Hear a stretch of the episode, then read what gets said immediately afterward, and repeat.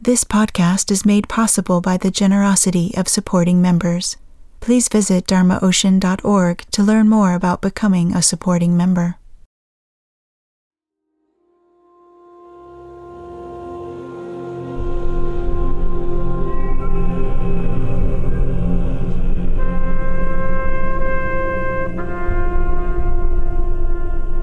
You are listening to the Dharma Ocean podcast.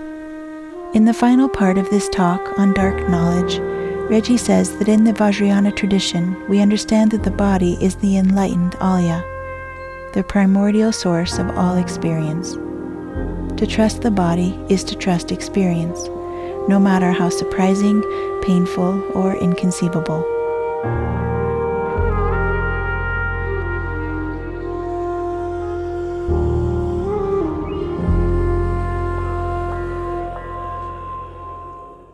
This talk was given at the 2016 The Body Loves Retreat, held at the Blazing Mountain Retreat Center in Crestone, Colorado. To find out about the upcoming The Body Loves Retreat, led by Caroline Pfohl, please visit dharmaocean.org. This um, journey that we're doing here is, it's not about Chogyam Trungpa, it's not about Tibet. It's not about Buddhism. It's not about me and Caroline or this or Dharma Ocean. It's about you. I often say this is an adult lineage. Nobody is going to be telling you what to do. We're going to be giving you practices. We're going to be giving you tools so that you can see how much bravery you have about yourself and about your own life and about who you can be and those tools are yours. That's, that's all we do.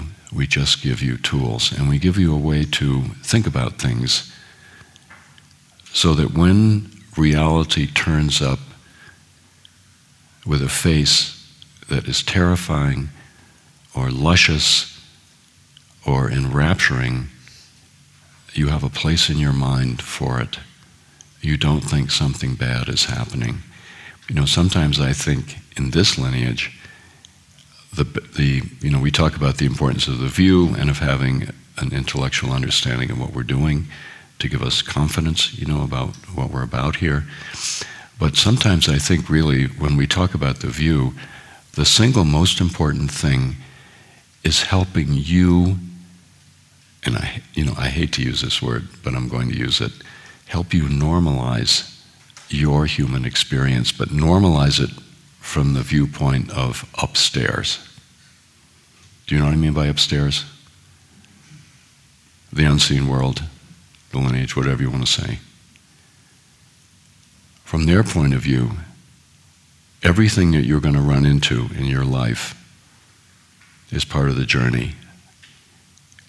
And from their point of view, it's so important that we have tremendous amount of confidence in everything that comes up in us, and especially the difficult, painful, terrifying things. So sometimes I think the main job in terms of the teaching is just to help you have confidence in what happens. Because when we do this work, we truly are entering into the dark knowledge and to the dark realms. And darkness in, a, in the most positive sense. Just in the way that darkness holds all light, the body holds our entire, the darkness of the body holds our entire possibility as humans. And all of our human experience going back to the first cell that ever existed on this planet all of the accumulated experience has been passed down and it's in the dark knowledge. The dark knowledge is the Buddha nature. The body is the Buddha nature. In Tibetan Buddhism, it's called the Alaya, the universal unconscious. And unlike um, some of the other Buddhist schools, which we don't need to go into, but uh, some of the Buddhist schools that have been very important for Mahayana Buddhism um, has said that the Alaya is not enlightened, the body is not enlightened, but in Vajrayana we say the Alaya is enlightened, it's fully enlightened. At this moment, our body is fully enlightened.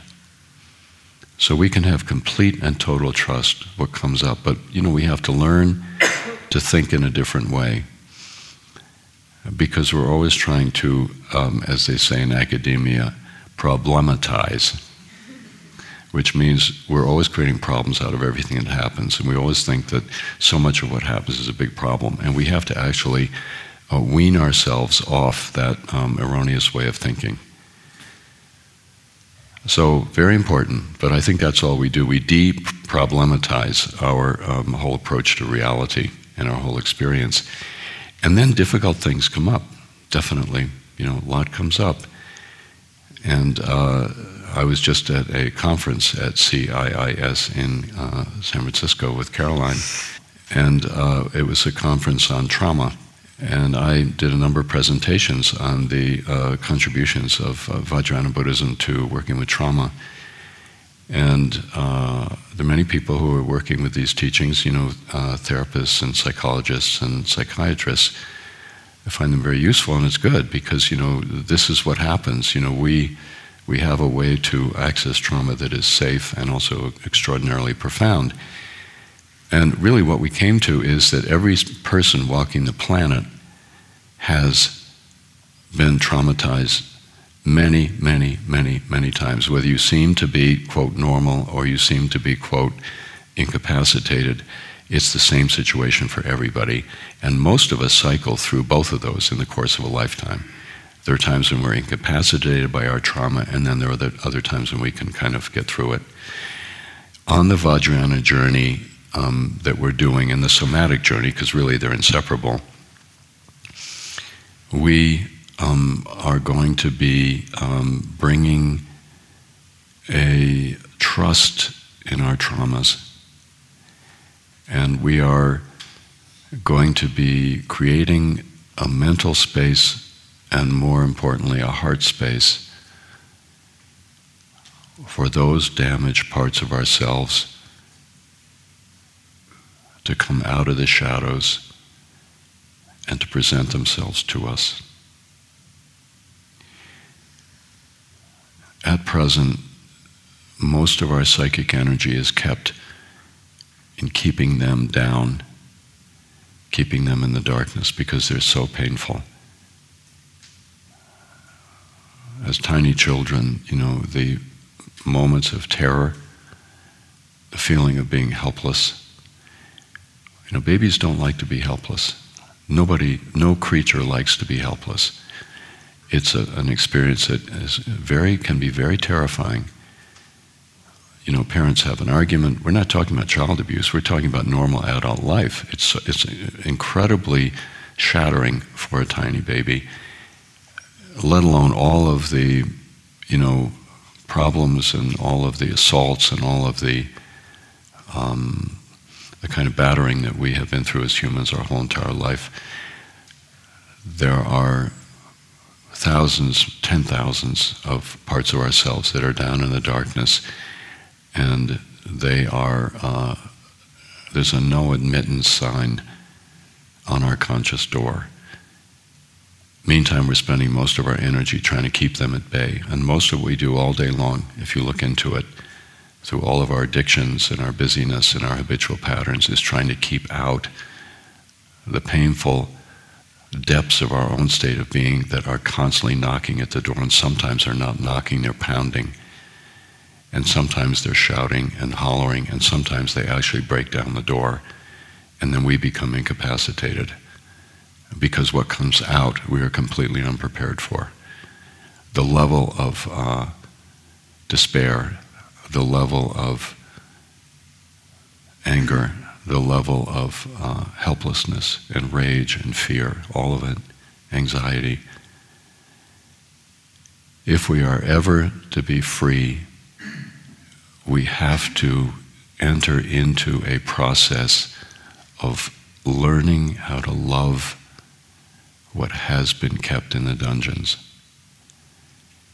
We have to learn, and I'm not talking about a sort of um, romantic kind of love or sort of uh, wishful thinking. I'm talking about actual love. And that is largely what we're going to be exploring here. What does it mean to love, actually? Is it a certain kind of feeling of merging with other people and you feel at one and it feels so wonderful and rosy? Is that love? Is it part of love? Is love um, so vast that we can't actually long for it? The interesting thing about love is if you have an idea of what love is and you're trying to get it, it's probably not big enough. Because love as it truly exists operates outside of the realm of the thinking mind, of memory, and of wishful thinking, true love. And what we are aiming to do here, um, Caroline's wearing her wonderful love shirt. So, you know, in case I forget what the program is about, I look at her. It's only when she wears that love shirt that I can call her my favorite name, which is Miss Love. As opposed to Sweetheart and you know some of the other ones. So it's, um, in some sense, this program, uh, you know, to me, uh, might be the most interesting and challenging of anything we've done, because when you get right down to it, somehow love is tied up with what we can't love. What we can't love in each other, what we can't love in the world,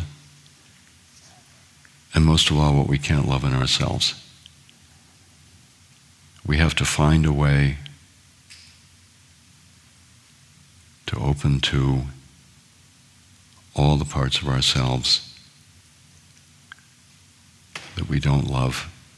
And we have vowed early on we will never love. I am never going to accept this part of myself. And it's not a conscious statement, it's unconscious. So now, once again, we're back at the gate of the initiatory ordeal. So I want to uh, just again say, uh, you know, thank you to everybody who has come to uh, participate in this journey. The interesting thing about when you go down into the caves in the Eleusis mysteries is everybody goes, and everybody goes through it. And we have, you probably have some ideas of what is going to happen here, but we don't have any. We have no idea. I mean, we know what we're going to do, but again, in this lineage, practice and direct experience trumps anything that anybody thinks. It makes it uh, very exciting, it makes it very interesting, and it makes it uh, slightly terrifying in a good way.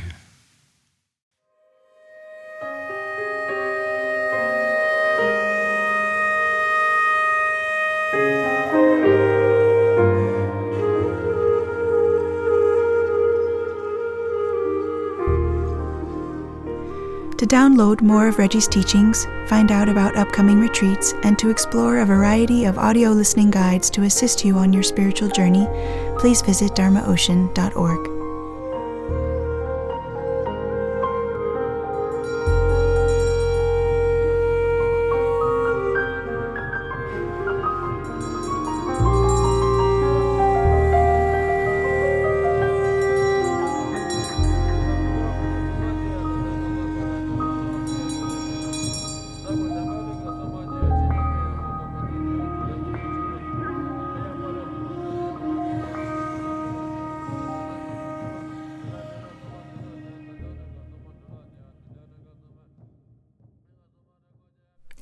Music is by Jeff Beal and Nawang Khechog from the album Tibet Cry of the Snow Lion.